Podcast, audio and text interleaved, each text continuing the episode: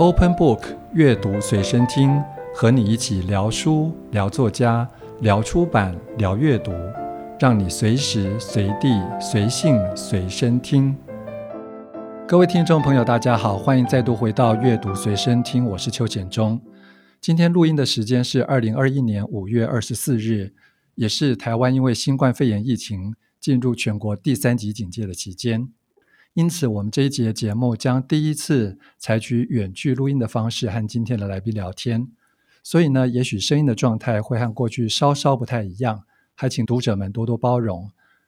那因为这样的对谈方式，今天早上我突然想起当年我在国外念电影的时候，因为和女朋友分隔两地，当时很喜欢郑华娟的一首歌叫做《时差》，那里头有一句歌词就是与你遥遥相对，后来我甚至曾经将这个几个字当作我毕业制作的影片名称。流行音乐可能是许多人生命中重要的一部分，那他们除了陪伴我们度过许多时光之外，在特定的时间点或者情境之中，我们的心里或许就会突然想起一首歌曲或是一段音乐，而这些你所珍爱的歌曲背后的概念是怎么萌芽的，并且逐步长成完整的作品，还有创作者以及舞台前负责演绎的歌手，他们如何将他们的生命经验或者乐听经验融入创作之中。今天节目邀请到的来宾就是一位知名的音乐制作人，他合作过的歌手包括张惠妹、蔡依林、Jay Sean、O Z， 以及新专辑刚刚在今年金曲奖入围多项奖项的孙盛希等等。他除了统筹制作之外，自己也谱曲作词，而在正式踏入主流音乐圈之前，他也曾经是设计师兼饶舌歌手。我们欢迎这位战斗力超强的来宾剃刀奖。各位好，各位好。Hello， 剃刀你好。你好。很遗憾今天不能邀你来到现场哈，不过虽然我们是两地遥遥相对，今天还是有很多话想跟你聊一聊哈。没问题。那刚刚已经先简单的介绍你是一位相当成功的音乐人，但是今天既然来到阅读随身听，我们可能就先不直接谈音乐，先聊聊阅读这件事情好了哈。好，但是其实这些阅读好像也跟你的创作有很密切的关系哈。就是我之前有听说呃，包括你自己还有你们公司新乐园的另外一位制作人米奇，甚至还有大部分的工作伙伴都很爱漫画和电玩嘛，对不对？没错，我们是其实就是跟着这些呃动漫一起长大的。嗯，所以如果是你自己的话，你大概是什么时候开始迷上漫画的？其实应该大部分的人啦，应该都是从呃小时候，比如说应该几乎都是小学就开始看漫画。对，嗯，那那个时候我我记我记得那个时候的呃。连载漫画、啊、就是少年快报还是少年 Top， 那个时候好像叫少年 Top、嗯、然后、嗯、呃像七龙珠啊、灌篮高手啊，然后幽游白书，这些都还是昂档在连载的时期。对，我们不是看回去的、嗯、我们等于是跟着那些一起看。对对，因为、哦、等于是陪着你们一起长大的。对对对对，没错、嗯。所以除了你刚刚提到几部其实就是在那个年代甚至到现在都还很红的漫画之外，有没有哪几部其实你自己特别喜欢，甚至到后来呃，自己年纪稍微长了之后都还会看的？呃，其实呃，我最先想到的就是幽游白书。嗯嗯嗯，对，因为其实呃，这这部漫画蛮有趣的，就是它它虽然是一个呃，有点像嗯、呃、神怪，然后有一点就是少年漫画家那种，因为它其实从嗯、呃、开头啊，漫画的开头到中间也都有一个嗯、呃，都会有一些很大的转变。就像一开始本来、嗯、这个是要富坚义博画的，他是想要设定为是一个呃侦探漫画。然后还有一点爱情、嗯、那种带一点爱情的那种侦探漫画，但是从中间开始就变成转成王道那种冒险、哦嗯、格斗的那种漫画，然后再到后面其实他他叙述的一些事情已经跟当初他想画的那个东西其实已经不太一样，因为这个作者啊，富富坚义博，他其实在画这部漫画的时候，有过很就是算是人生的转折吧，就是对于这个产业的一些、嗯、呃失望的地方，然后他把这一个呃不满和他的疑惑，把它转换到这些呃用故事和这些角色来表达这些东西，像他的剧情的设定的方式、嗯、其实到后面、嗯、以少年漫画来讲，其实他做了蛮多的突破的，就像他他他去讲述所谓的呃正邪这件事情，就没有所谓的绝对，他里面其实很多的嗯、呃、反派角色几乎都是刚开始都是好人的状态，然后到后面他、嗯嗯他其实，呃，他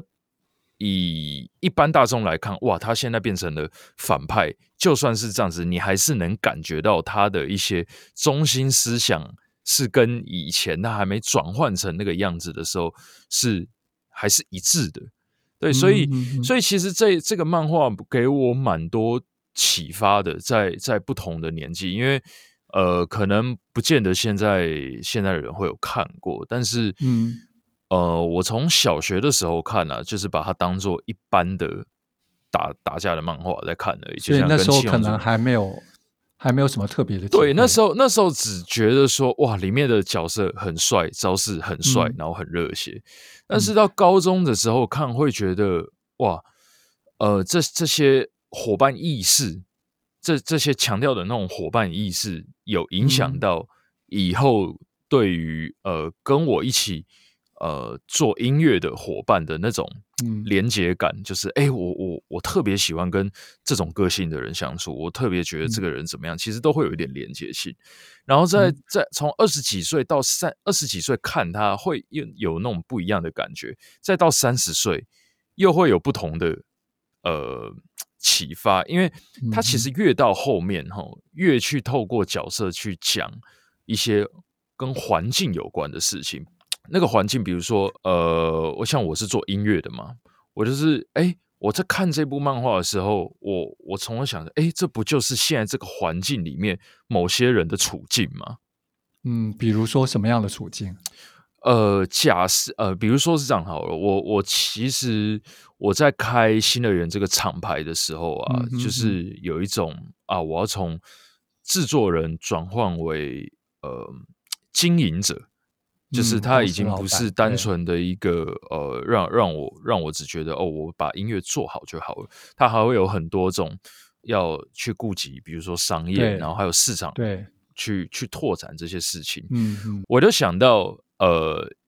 幽幽白书到后后期，就是幽助开始进入到魔界之后，因为我开、嗯、因为开了新乐园之后，我等于是。呃，要呃朝更远的地方去嘛？我要做国际化这件事情，然后我把音乐，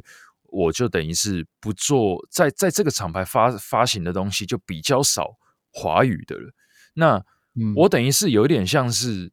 哇，我我终于踏入了呃我真正的战场，对，它是另外一个阶段，嗯、然后也像是、哎、哦，真正属于我这个音乐类型的战场。就是、嗯、呃，美国嘛，美国真的，嗯、我我们玩 hip hop R and B 的，你真的你要在在这一个台湾这个国家这个地方讲说哦，你有多厉害？那其实天花板高度就在那边，嗯，达到的人已经很多了。但是如果你要了解你真正自己的能耐，你的音乐性是不是离开这个地方之后，你还是成立，你还是够强的。你真的必须要到美国去，这、嗯、有点像幽助，呃，因为不要讲说幽助好了，如果这其实这一篇漫画、啊，他在前面遇到的几个反派角色，对，嗯、像护羽吕，他他讲、嗯、呃，他这是呃，他前期中应该说到中期了，碰上了一个强敌，他他这个强敌他讲了一句话，呃，蛮有意思的，就是说他觉得他在人间，他在他在人间太强了。他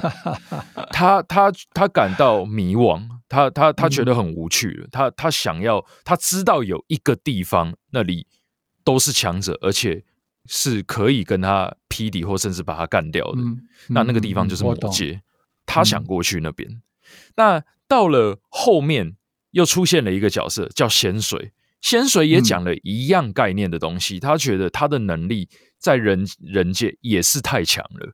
他的那个灵气一释放感觉就要天崩地裂了，他觉得 他,、嗯、哼哼他不想要破坏这个环境，或者是他想要寻找更强的高手，那他最后他就等于是跟幽助打到魔界去了嘛，一开始进去的时候，然后结果他最后被幽助击败了，打他他被打快挂掉，他就讲了一句话，他说其实他真正的愿望是死在魔界、嗯、那我觉得这句话也启发到我一件事，就是说哎，我在这个地方 我, 我先不讲我在这里是是强是弱好了，你你感觉你的这个文化还没有深入到核心，你真的核心是离开这个地方的美国、嗯、那、嗯、无论我在那边赢或输强或弱，那我都是开心的，因为在那种状态下你见到了自己，那才是你真正的能力，那你在你你觉得你够厉害，你在那边被干掉，我我自己也会觉得哇很开心，因为我看不到天花板，原来这世界这么厉害、嗯、那里那么多强的人。 嗯, 嗯，所以这个其实也就是你们现在想做的事情，或者说你们现在一个很积极的心态嘛。你们新乐园好像去年也开始跟正式跟国外的公司有签约合作，希望呃希望更加快脚步，就是像你刚刚所讲的打进国外市场，打进美国市场。对对，嗯，对，所以那像这一些动画或者说漫画，呃，既然影响你这么深哈，你们后来在呃你们自己创作音乐的时候，是不是也会直接间接的带入你们受到的一些影响，甚至用到里面的一些重要的元素？嗯、呃，其实有有一个蛮蛮大的特征，就是也不是特征啊，我我们很常会把动漫里面出现的一些用词或是人事物写在歌里面。嗯，比如说像呃 Ozzy 的有一首歌 Diamond 里面，他就是去形容自己就像火影一样。嗯嗯嗯，呃，那那火影大家有看火影忍者也知道，就是火影其实就是一个你的派别的、嗯、一个村子或派别的代表。对，你就是专门是负责这一个系的的最强的那一个人。对，那我们其实也不只是呃直接呃在歌词里面讲，也有透过呃 M V 去表现那种动漫类的东西。嗯，对。比如说，你可不可以举个例子？比如说你们在哪一首歌的 M V 里面，怎么样去表现这种动漫的感觉或概念？呃啊。应该应该是这样讲，那个其实因为我们不只是动漫，我们就是游游戏，其实我们就是统称 A C G 嘛， 对, 对, 对，就是三、嗯、对对对三个东西的。对, 对, 对，那呃，我们前阵子有呃发行上架一个一首歌叫做《Free Fall》，那这首歌的 M V 其实我们就是用呃三 D 的动画，应该它它其实也是 V R 的那种形式，嗯、对对、嗯，然后来呈现的。那我们里面其其实呃视觉的概念就有一点在呃致敬《暗黑破坏神》那种、嗯嗯嗯、仿那种以前哥德式魔法的那种设定。对，因为其实像只要、嗯嗯、只要是有玩，不管像是天堂啊，还是那个暗黑破坏神啊这一类的、嗯、其实它的设定就是神魔嘛、嗯、然后神魔跟人间的这种这种东西，然后它的那个视觉感也比较呃写实一点。嗯嗯，对，那种感觉、欸、很很多时候其实有时候有时候就是会呃很直接的告诉你我就是在干嘛，我就是在写着，比如说我们就是把火影写到歌里面、嗯嗯，直接让你知道我们在、嗯、我们甚至在后面还有一句 ad-lib 是在直接贴卡卡西在讲那个忍忍术的那个、啊、的那一句话、啊、对，那所以只要、嗯、只要稍微有接触到这些动漫的观众或者听众读者，大概都一看就知道，对啊，一听就知道那就是好火球之术的、啊、名称、嗯嗯嗯嗯嗯、对啊，嗯，那你刚刚提到的那一首 Free Fall 的 V R M V 哈，其实在在台湾的 M V 里面的确是非常特别哈。那呃，包括那时候跟你们一起做这个 M V 的伙伴，其实是一群年轻的动画制作者。然后你们自己形容说，你们是一群热爱动漫的中二的音乐人。对，要不要谈一下这种所谓的中二魂？你们怎么样把它呃带进这个 M V， 或者说整个制作过程里面，你们怎么样去沟通，然后把它？就是揉捏出来这么特别的东西、嗯、其, 其实一开始呃，我们在做这个 M V 的时候啊，就直接就有共识了，就是哎、嗯，如果今天既然我们是要做动画，我们不是真的呃现实取景要拍人，那我们直接就想，那我们何不就把我们自己平常想象的那些没办法拍的东西直接把它做出来。嗯，因为因为其实我们我我跟米奇啊和 Oz 平常就是在见面，大部分的时间都是在聊这些东西，反而我们很少在讲音乐的啊。对，我们我们除了工作沟通、音乐的沟通和呃例行公事之外，其他的时间几乎不不谈音乐。嗯嗯，对，那都在聊。那所以当我们玩动漫，对对对，所以当我们一可以做这件事情的时候，我们其实什么都也不用讲，就啊，我们现在就做这个。哎，然后他提的那个 idea， 哎，不错，就直接来。然后哎、嗯，那我想在这里加什么，就是不太需要说啊，我们整体规划成多、嗯、完成到什么程度，然后谁觉得可以，嗯、谁觉得不 OK 还是什么？哦、没有、okay、没有没有。我们就是一直加油添醋、就是、一直加油添醋所以听起来就是你们两边或者说你们这一群人在一开始沟通的时候，那个概念大家都是觉得 OK 的。对对对，像你刚刚讲几乎不用这样一步一步慢慢去磨，慢慢去沟通。对，就是比如说呃，因为 Ozzy 是写这首歌的人嘛，然后他直接说他这首歌是在讲哦，我陷入爱情的时候人是是会坠落的，是各种形容，就是坠落、堕落或者是降格这些东西、嗯、那那就是跟掉落有关，跟下沉有关。那、嗯、我们跟动画团队就有一个共识，就是说哎、欸，那不然我们这这这么好，就直接讲那个神被打入凡间然后又掉入地狱的那个故事啊、嗯嗯、就是你为了爱情去牺牲自己、啊、你觉得值得这种、啊、这种感觉、啊、就哇，那这就太简单了、啊、我们一扯到这种神话的东西就知道嗯、啊、一定是这个样子，一定是这样的、嗯、很快速。其实后面大部分花的时间真的是硬体上的，比如说电脑动画、嗯嗯嗯做要去算那个图都要算超久的反而是前面前期规划都是哦，每一次开会就会就已经确定很多大方向、啊、然后这个、啊、这个 OK 那个也 OK， 其实到后面真的就是执行上是必要的的那个时间。你们应该是每次开会的时候都会聊得很开心，甚至有一点在玩的心态吧？对对对对，我们很少在正经的开会、啊、其实对，那你就像我刚提到的哈，你们自己说其实自己是一群中二的人哈，因为中二这两个字好像不同的人会有不同的解释，你们自己怎么样去定义这个中二魂在你们自己的身上？其实本来是一个贬义词，这是在在中二这个词其实真的就是在讲呃，它在字面上来讲就是你初中二年级嘛、嗯、但这时候的年纪呢其实就是差不多就是那种十五十六所以那个那个那个那个时期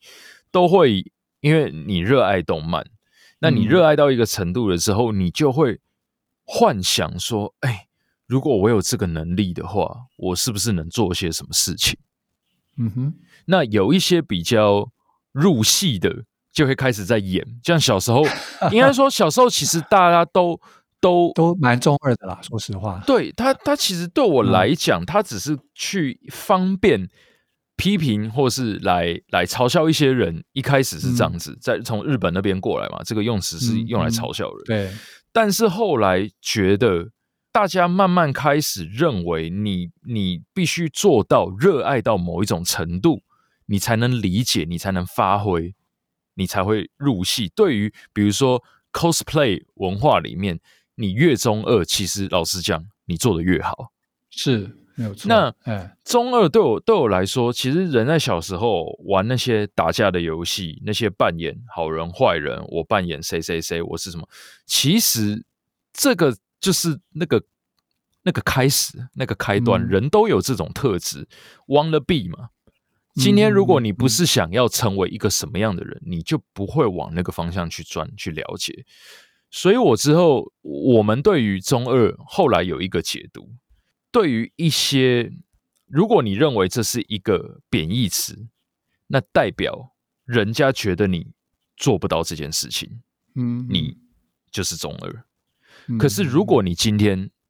很有能力，你讲了一句像同样一句话、哦、在不同的人身上，有人就会觉得哇，你是在犯中二，但有一些人有一些就会觉得哦 shit， 你讲这话好帅、啊、嗯，我随我随便举例一个最简单的，如果你今天只是一个小屁孩，你你讲说哦，我要改变社会，我要我要让台湾人都过好，我要让这个国家的人都都变强，都过好日子，那、嗯、就觉得你有病，可能大家会觉得在碰轰。对，但是如果你今天是个总统。你这样子讲是会有很多人相信你的，对，而且会有人能力而定。哎、对, 对，你今天真的是要是有一个超能力的人，你去做 超, 超, 超能力才干 得, 干得出来的事情，人家没有人会觉得你中二。嗯嗯，对。所以这就是呃，为什么我们要提升自己的能力嘛？就像我、嗯、呃，我们我们这些人在呃。音乐音乐圈里面，在在音乐产业里面，我们一直讲，我们都在做自己。对，我我们这个很重要。哎，对，那那其实对于一些人来来讲，我们有给他们一些能量、嗯，是因为我们在做当初他们可能想想做的事情。那我们都有都有办法继续的一直不断的在做，嗯，对，那这对他们可能也是一种鼓舞、啊、对，就以对于某些人来讲、嗯，我们的一些言行举止那很中二、啊，但是其实没有差、嗯，因为了解的人就了解，你你认为我们能力够达到能做得出来这些事的时候，其实就、嗯、就会觉得，哎、欸，你虽然感觉有点中二，但是还蛮帅的。嗯，因为中二其实也是有分别、嗯，就是纯犯中二、嗯，那就是一种贬义词、嗯。但是有一种就是、嗯、哦，你你这样很中二，但是还是好帅。对，我们要做到的就是这种感觉，就是中二里面是带着帅的那一种。对啊，嗯、所以、嗯 okay、其实有些人常会问问，也会问到一次，他说：“哎、欸，为什么你要留这个刘海？你到底有什么有是什么特别原因？”我我跟你讲、啊、非常简单，就是因为我够中二。你们有没有看？应该大家看过各种少年漫画，应该都会知道，每一部漫画都会有一种特别一个角色，他可能是男二，或者是旁边的一个，嗯、会有一个刘、嗯，会有一个刘海特别长，然后会盖住一半眼睛的那种人啊，这么说那种角色、哎，对，所以你就是要扮演这种角色，我就是这种角色，没错啊。大家如果对剃刀不熟悉的话，可以去 Google 一下、哦，看看他那一撮那个很特别的造型、啊。对，这就是一个呃，我实践中二一个非常一个明显 的, 的行动，哎、明显的形象。嗯嗯嗯 ，OK。那除了 O Z 那张专辑之外，其实去年你们还有。两张专辑哈，一个就是刚刚提到的孙盛希的《出没地带》，那他今年入围了好几项金曲奖大奖、嗯，那包括你自己跟其他伙伴也入围最佳专辑制作人奖嘛哈。然后另外就是去年的 Jay Sean 那张专辑《向行阿来》也得到蛮多肯定。我们其实讲他不太会讲讲那个，我知道他他其实是由台语进来， okay. 但是嗯，因为。哦，好，呃、所以就是因为巷街巷的关系，那我们就是讲巷子内，它是、哦、对、okay, 其实就是那个意思。嗯，好，那呃，因为这两张专辑都得到很多肯定嘛，那喜欢流行音乐的听众很多，但是也许不一定有很多人理解说，像这样的一整张专辑，它是怎么样从无到有啊，怎么样去生出来的？那是不是可以就这两张专辑来当例子？来谈一下说，当你们在启动一个音乐创作的时候，对你自己来说，或者说对你们公司的制度团队来说，最重要的是哪一些环节？其实就是价值观，对我来讲，嗯，呃，因为我其实在呃，台湾的音乐圈、音乐产业算是比较属于分众音乐里面的音乐人、嗯，因为我不是那种什么音乐都都做的人啊，就是、嗯、哦，我我一下做巴拉歌，一下做摇滚，一下做什么，就是然后你你懂了，就是我不是那种什么类型都做的那种制作人，嗯、我就是特别做、嗯、呃 urban 音乐的。嗯，就是有你自己的执着就是了。对对，就是嗯，我认为是这样。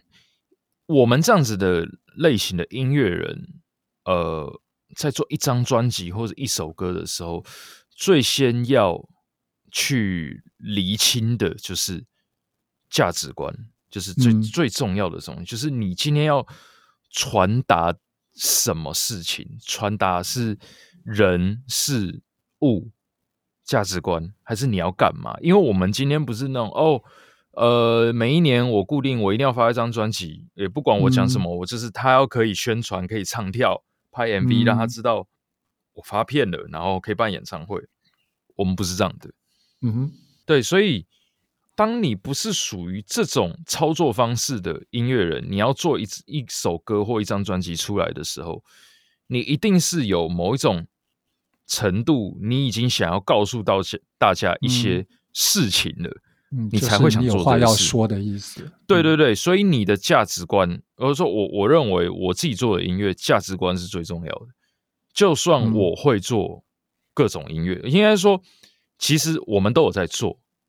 我们都可以做，你们找我做呃，你要做什么样音乐类型，其实我们都可以 都, 都是可以把它完成的、嗯嗯、但是我们自今天既然是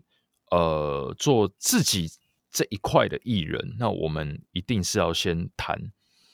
那你这张你要干嘛？你要讲的是什么？嗯、像孙盛希这张专辑讲的就是他心里比较黑暗的那一块，嗯、有一点半黑暗面和欲望这件事情。他今天每一首歌都是他的故事。嗯，那、嗯、当然也除了这这样子，像饶舌歌手也都是这样子啊。你今天说每一首歌都是在讲自己的故事，嗯，所以嗯，我觉得价值观是最重要的，传达你今天要传达什么。嗯、对、嗯，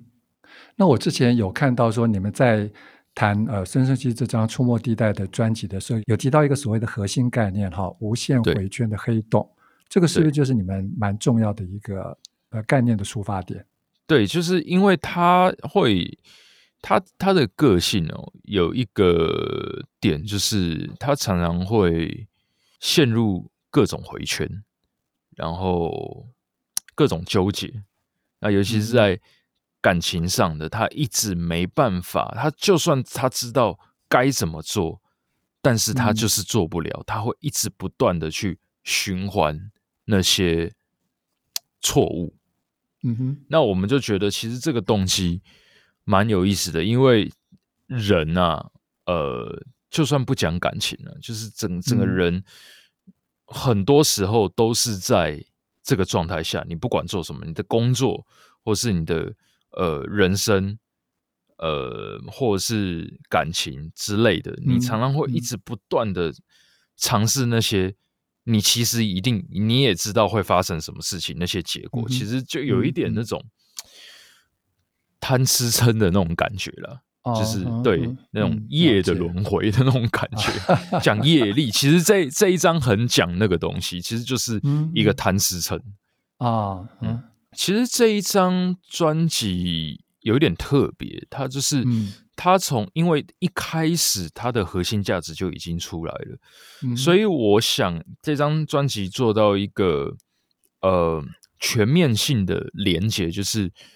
我让企划、视觉、嗯、呃造型、M V 这些东西，在我们刚开始写歌或甚至连歌都还没有写的时候，就拉大家一起参与了。嗯哼哼，在传统的呃唱片业啊，其实它会有一个流程，就是哦，我艺人开案会先到 A N R，A N R 之后收歌，收歌之后再进制作期，制作期完了之后母带就会出来，然后才会交给企划去执行那些东西，嗯嗯嗯企划会跟呃宣传一起合作，就是啊我 M V 怎么拍什么，它等于是这、嗯、这一个东西，它就像一个生产生产线。嗯嗯嗯，但是我们现在在我们那一章破除这个东西，破除这个生产线的概念，我们就是让所有的包含可能连宣传方式在一开始就已经加入进来了。嗯，就是一开始大家就有一个很清楚的规划方向。对，我们连专专辑连歌都还没有写完，我们造型就已经先进来了。嗯。嗯在讲哦，我们现在孙熙这一张，他人要有什么改变？嗯、他的头发要长，要黑直长，有那种神秘和利落的感觉，嗯、完全的转变。嗯、然后衣服、服装要是有那种呃性感，但是不是是展，只是纯粹展露身材，它是要有一些呃哲学在里面。比如说，他要隐晦的表达出欲望这件事情。之类的，嗯、那那 M V 也是，我们甚至还有歌是可能配合 M V 导演的想法去改变做法的。嗯、其实有些应该说都是、嗯、因为都是同步进行，所以他们两边之间的弹性非常的大。嗯，不会说哦，我歌都已经有个框架在那边。对对，不会说啊，我歌已经写完了，我 M V 就只能这样子拍，只就只能这样子剪。嗯、没有没有没有，你导演你你觉得这首歌你特别。应该觉得这首歌要拉后面有一个很长的段落可以让你干嘛的、嗯、那我们就照着那个画面意境去改变，因为我觉得你今天如果是这一切都围绕着同一个价值观的话，那这么做是合理的。嗯嗯嗯，对，因为价值观最大，嗯，其他都平等，音乐、嗯、影像、视觉、服装这些也没有说，虽然我们做的是一张专辑，但是这张专辑的完整性让让我们是一致认为说，其实 M V 影像跟音乐是一样重要的。嗯嗯，所以这样做的好处应该就是让整个专辑在各个不同的环节，它都可以保持一种呃非常统一的调性。但这是在在这个统一之中，又因为有你刚刚讲的那个弹性，所以其实它可以非常自由。对对对，它一直我们。都在呃调整，然后跟我们曲目的排序，还有就是，嗯、就每每一个都是互相有连结的。嗯、对 ，OK。那我们再回头谈一下你音乐之路的起步哈。嗯、你最早是从呃做 beat maker 起家的嘛？那因为有些读者也许不知道 beat maker 是在做些什么，可不可以先谈一下？其实呃 beat maker 这这一词其实就是从Hip Hop 呃饶舌音乐文化出来的嘛，就是哎饶舌歌手今天要唱一首歌，他要写词，他可能呃有一些是哎会先听到有一首 beat， 然后他再开始想象这些东西去去开始设计 flow、嗯、这些东西。那呃对我来说呃台湾在这个产业以外的，常常大家还是会分不太清楚，就是说哎。Beat Maker 到底是做什么的啊？他是编曲吗？还是作曲之类的？那我这边其实有一个概念是这样哦，对我来讲 ，Beat Maker 跟编曲有一个非常大的差异。嗯，就是嗯，能力上其实也会有差。嗯，一个编曲编曲师编曲的人，他可以做到 Beat Maker 做的事情。但是 Beat Maker 不见得能做到编曲师能做到的 事,、嗯、的事情、嗯，对，因为差别在呃，我今天 Beat Maker 是我反正音乐的 起, 起头是我开始的，我怎么样做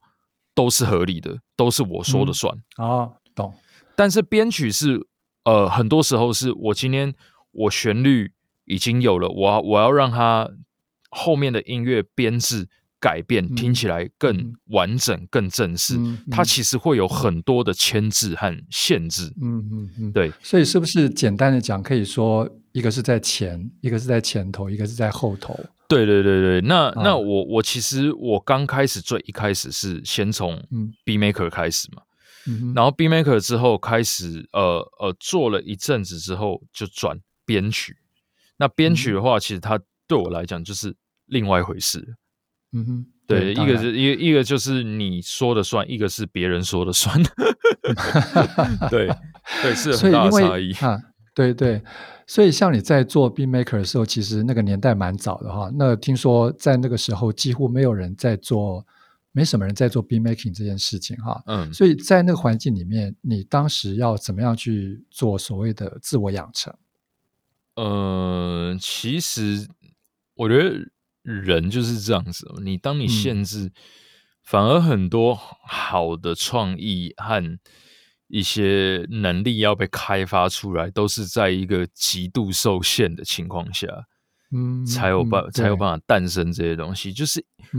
因为那时候什么资源都没有，所以我们都会把每一个拿到的东西，不管是音色或者是呃，机器或者是任何任何效果器或者是东西，它会一直不断的钻研，到它、嗯嗯、大家根本会发现，哦 ，shit， 这个东西还能有办法这样子用啊哈！对，所以所以说那个时候其实真的就是因为没有，那你就势必得靠自己去研究，嗯、然后但当然。嗯，你说有什么方法？没有，没有什么方法。你你靠的呢，嗯、就是一直不断的去做，不断试，重复试、嗯，重复实验东西。嗯、就是你要像、嗯、想象自己就是一个科学家，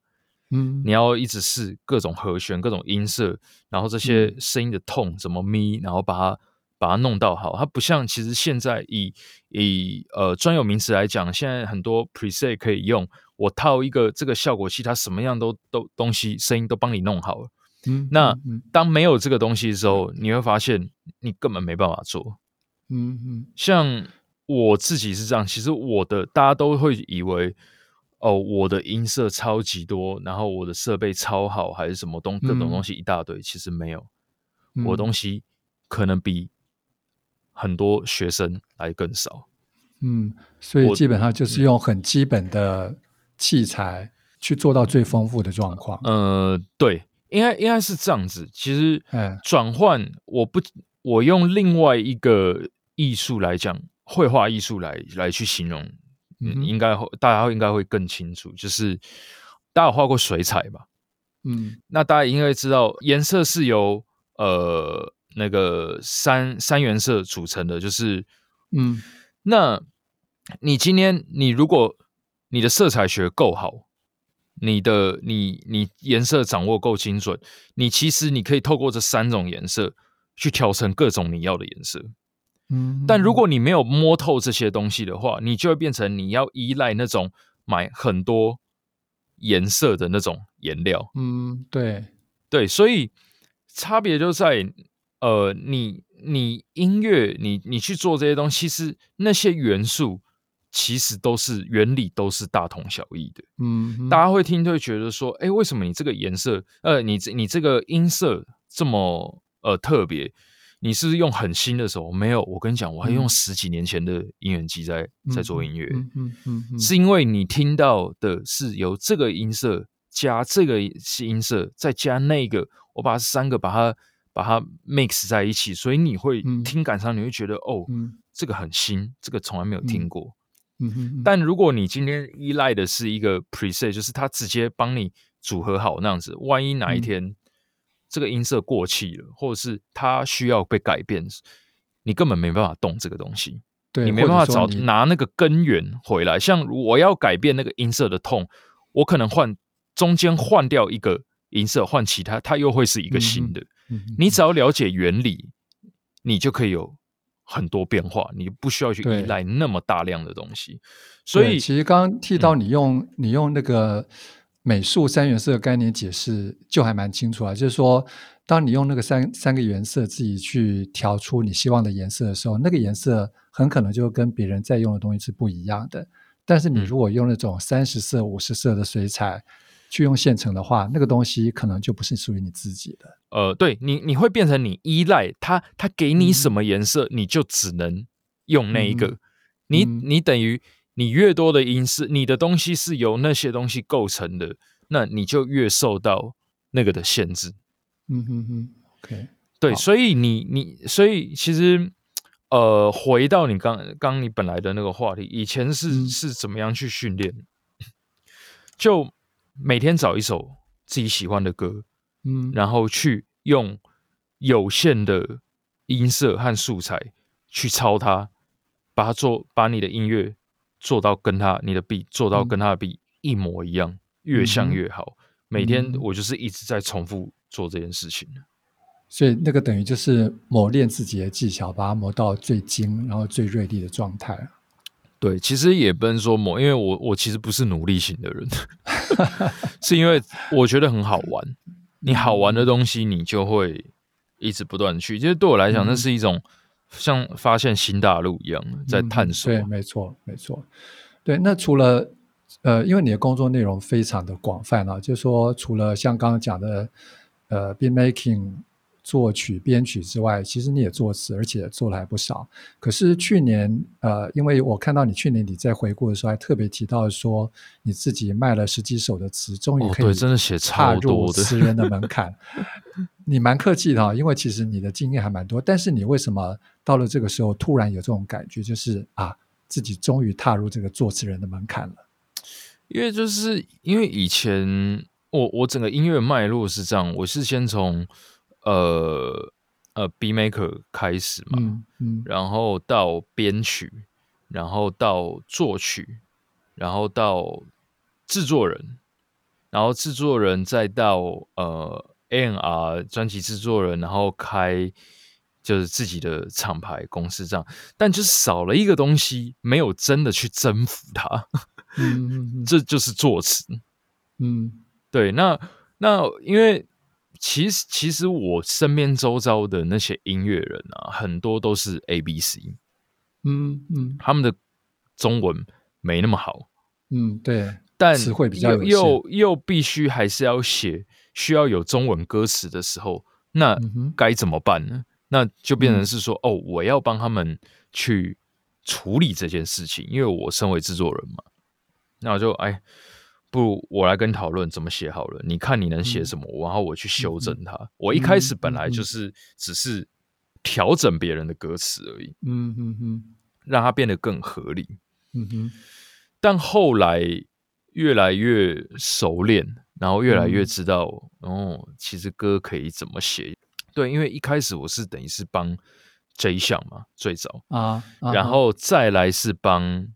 Julia。吴卓源，啊、对，对他，因为他他其实刚来台湾的时候，他中文很不好，嗯嗯，那但还是得创作的情况下，那我们就要研究，哎，那不如就我所理解你的语言能力，然后和你的、嗯嗯、你的背景，我来帮你写词，照你的口吻来写、嗯、揣摩，等于是即使是你去写，你也必须写出他们的语调，他们的心情，对对，就像他们自己来写那个样子，嗯、然后 Julia，、嗯嗯、然后再到。那个呃 ，Ozzy 嘛，到 Ozzy 也帮他写，对，都是这个，都大概都是这种类型的歌手。对，嗯、然后有趣的是啊，我其实一开始就是帮解决这些问题，然后后来呃，圈子里面的呃人开始发现，哎，你你的歌词特别有一个感觉，嗯、然后什么样的感觉？他们怎么形容？呃，就是呃，很白话。但是、嗯、看起来又不会笨笨的，就是用又等于是用很白话写一些很帅的句子，嗯、或者是、嗯嗯、呃，可能里面有一些隐喻或幽默感，就是白话、嗯、但是有幽默感，嗯、这些特别适用于一些 A B C。嗯，那唱片公司因为他们他们成长的背景里面，可能就有就有这种文化，或者说这种态度啊。对，我等于是把英文转成、嗯、那个英文的它的气质，嗯哼，顺利的转成中文的表现方式。对，而且要白话。对，其实是那个环境一直在改变嘛，就是大家大家的听音乐的习惯一直在改。其实现在很多那种那种。R and B、Hip Hop、A B C， 就就算 那, 那种 A B C 唱的，就算是艺艺人也会有，一般的艺人也会有那种类型的艺人，不见得是你真的是要饶舌歌手，嗯、但是有时候偶像他可能也是要有一些这样子表达，或者是他本来就有一点。那、嗯、你去发词给那种呃很写的很比较呃工整的文言文的，然后用词比较精辟的，对，比较厉害的那种，套在他们身上就会很奇怪，嗯嗯，就比比较比较怪一些。那那、嗯、那他们看到我们这我写一直在帮哎那些那些人处理这些东西，他们会后来觉得说，哎，那那不然你来写好了。所以我后来就变成是，哎，有时候我不会只接到呃制作作曲这些，他可能连词也叫我一起完成，或甚至说他们其实也已经其实歌已经完成了，但只缺词而已。那、啊、不然直接发词给我，对，就你来帮我做吧，我就纯作词、啊。所以你就后来就是因为这样子越来越聊 Loki， 就是词越写越多了。对啊，而且、嗯、老实说，因为我以前最早是饶舌歌手嘛，然后本来就在研究，嗯、也是有在研究歌词这件事情。嗯、那只是说，当然我不是那种国文造诣很好的，我有我，但我有自己的表达方式。那写写发觉，嗯，其实写词它可以让我的音乐更完整啊，或甚至它可以用另外一种方式来传达我的价值观。而且是更直接的、嗯、大家更容易了解的， 对， 对，而且有属于你自己的特色特质，对啊，像现在我不我我不会只单接编曲了嘛，因为我自己是制作、嗯、我我几乎都是只编我自己写的歌自己做的歌、啊嗯、对，那我当然我也可以只纯作曲，但是我也可以只纯作词，我不单切编曲、嗯，但是我可以单切作词，因为我真的觉得写词比较好玩。等你现在是十八般武艺，样样皆通啊！呃，应该说就觉得好玩了，对吧、啊？嗯嗯嗯 ，OK。那可能要跟听众朋友们交代一下，因为我们现在所在的大稻埕刚刚下起大雨哈，所以如果大家听到雨声的话，就把它当做背景音乐听好了。对对，今天有下了一场大雨。Okay, 对对。那呃，因为你们好像自己也把新乐园这个公司这个厂牌定位成 R and B 厂牌哈，那你自己也说过，呃 ，R and B 其实它是一种精神，那对你来说它代表的是什么？其实呃，这句话的意意思是这样子哦，嗯，它有点复杂，像是说，呃，现在的 R and B 跟 Hip Hop 饶舌这些东西，常常到了。呃，它后面越来越新的时候，你会发现有时候它会一直不不断的会有一些交集点。那个交集点就是，哎、嗯，这听起来有一点像饶舌，但它又是、嗯、好像是唱 R and B。那有时候是这个啊，这个饶舌歌手他怎么唱唱就越唱，呃，越越饶越像在唱歌，他就会开始哎、嗯，你分不出来你到底是什么样。那我有时候去解构，或是去呃听一些，比如说啊，这必须还要用另另外另外一件事情来解释，就是现在的音乐啊，嗯、很多时候它是由各种风格去组合而成的，它不它不会只是哦，它你讲说它是能够很确实的讲讲它是一个什么风格，那、嗯啊、你可能也讲不出来，它有好像是大家常讲的是哦，这有一点偏。呃，瘦瘦一点的 R and B， 或者那那它到底是瘦还是 R and B， 你已经分不出来了。嗯、但是，呃，如何去分辨 R and B 这件事情，我专业到后面，我发现有一个东西控制着它的所有的手法跟动机。它、嗯、它回到我越钻到后面核心，就是哎、欸，为什么他要唱这个，或是为什么他用这个音色？越到源头会发现，其实是要看背后他这个人的价值观是什么。嗯，就你刚刚特别提到的价值观，嗯、对他才有办法很清楚的定义。哦，这个叫是不是叫 R and B？ 其实，在台湾的呃音乐的那个脉络里面啊，其实 R and B 一直都存在的。嗯哼，但是为什么很多时候大家不会叫那个东西会称称为？R and B 是因为有时候你听你就会觉得说哦，他只不过真的就是用了八零八的大鼓四四拍的结构、嗯、但是他唱的东西是跟 R and B 没什么关系，他就是唱一个芭乐歌、嗯、但是有时候媒体去写还是什么、啊啊、就是哦这是 R and B 那, 那时候的、嗯、那时候他的 R and B 就可能会被我们这种在听的就是会否定， 嗯, 嗯，因为他可能只是形式上用了 R and B， 但是对对对骨子里其实并不是、啊、对, 对那、嗯、后面 R, 为什么我讲 R and B 是它其实是一种精神, 精神对、嗯、其实 你, 你听呃去年我做 Jay Sean 那首抒情歌，嗯，对，应该不会有人去否认哦，嗯，他这首歌可以定义叫这是一首 R and B， 嗯哼，对，因为他也 拿, 拿下了金鹰奖，对 R and B 嘛、嗯，那其实以曲式上来讲哦，以科学的方式来讲，他应该听感上他应该要叫做民谣才对。对，他讲的就是很 社, 社会上的就是对一 个, 一一一个事件的事情，然后他用、嗯、他用吉他 acoustic 的方式，当然呃我们也这个这个只是一个玩笑话啦，就是你听感上你可以、嗯、应该比较偏这个叫民谣吧。对，但是不会有人去这样讲他。嗯，这是 R and B 为什么？因为我们讲的里面的东西有有一个传达出来的态度。然后我们在编曲上面其实有一个幽默感，我们在刻意去玩弄流行音乐里面的弦乐抒情歌曲、啊、对对对，这个这个东西其实就是它的这个动机和态度、嗯、那种叛逆的那个感觉，再加上它的唱法这个样子呈现，总和总总和起来之后、啊、呃给人感觉才就哦其实你这个就是 R and B 啊。所以有时候你摆了一个很 R 很 R R and B 在里面，但是你里面有一些关键却没有摆进去的时候，它就不会是叫做 R and B 了。当然我的这个说法会被很多 R and B 的基本教义派攻击，但是其实我也无所谓啊，我也我也没有关系，而且其实他们也是对，是因为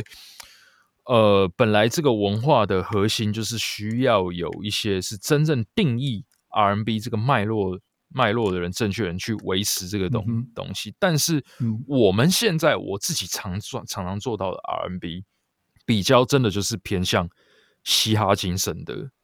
嗯 ，R and B 对，等于是拉出你自己的一条 R and B 的路线了。对啦，所以所以我觉得在我的世界里，它是一个精神。R and B 已经不是单纯的一个风格了，曲风、嗯、对曲风了，它是、嗯、对我来讲是一种精神。OK， 那最后再请教一下，就是说在、呃、你们做巷子内这张专辑里面，你们有一个主打的 hashtag 就是主题标签、啊、街头兄弟不止很饿还很浪漫，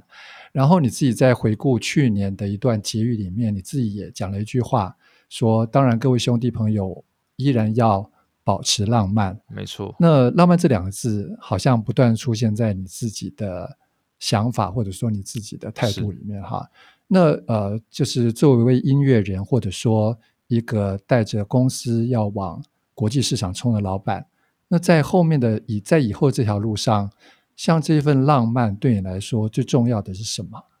其实很多人都会问我说，哎，那浪漫是什么、嗯、其实浪漫很简单，它广义上来讲其实不管广义还是狭义，它其实就是在讲不经意的美好，不经意的美好，对、嗯、所有东西你去刻意的让它要变好或是往好的那个东西先有了才去做，那它就不浪漫，那就不是浪漫。嗯嗯嗯、所有为什么人会感受到浪漫，都是因为那个不经意但是它又却往好的方向、嗯、或你期望的地方走的时候、嗯、哇、嗯、那浪漫的点就来了、嗯、哼，那我们如何去了解浪漫带给我们带来的是什么？其实就是说人类是一个我觉得嗯可以行使浪漫的一个生物一个物种、嗯嗯、哼，也因为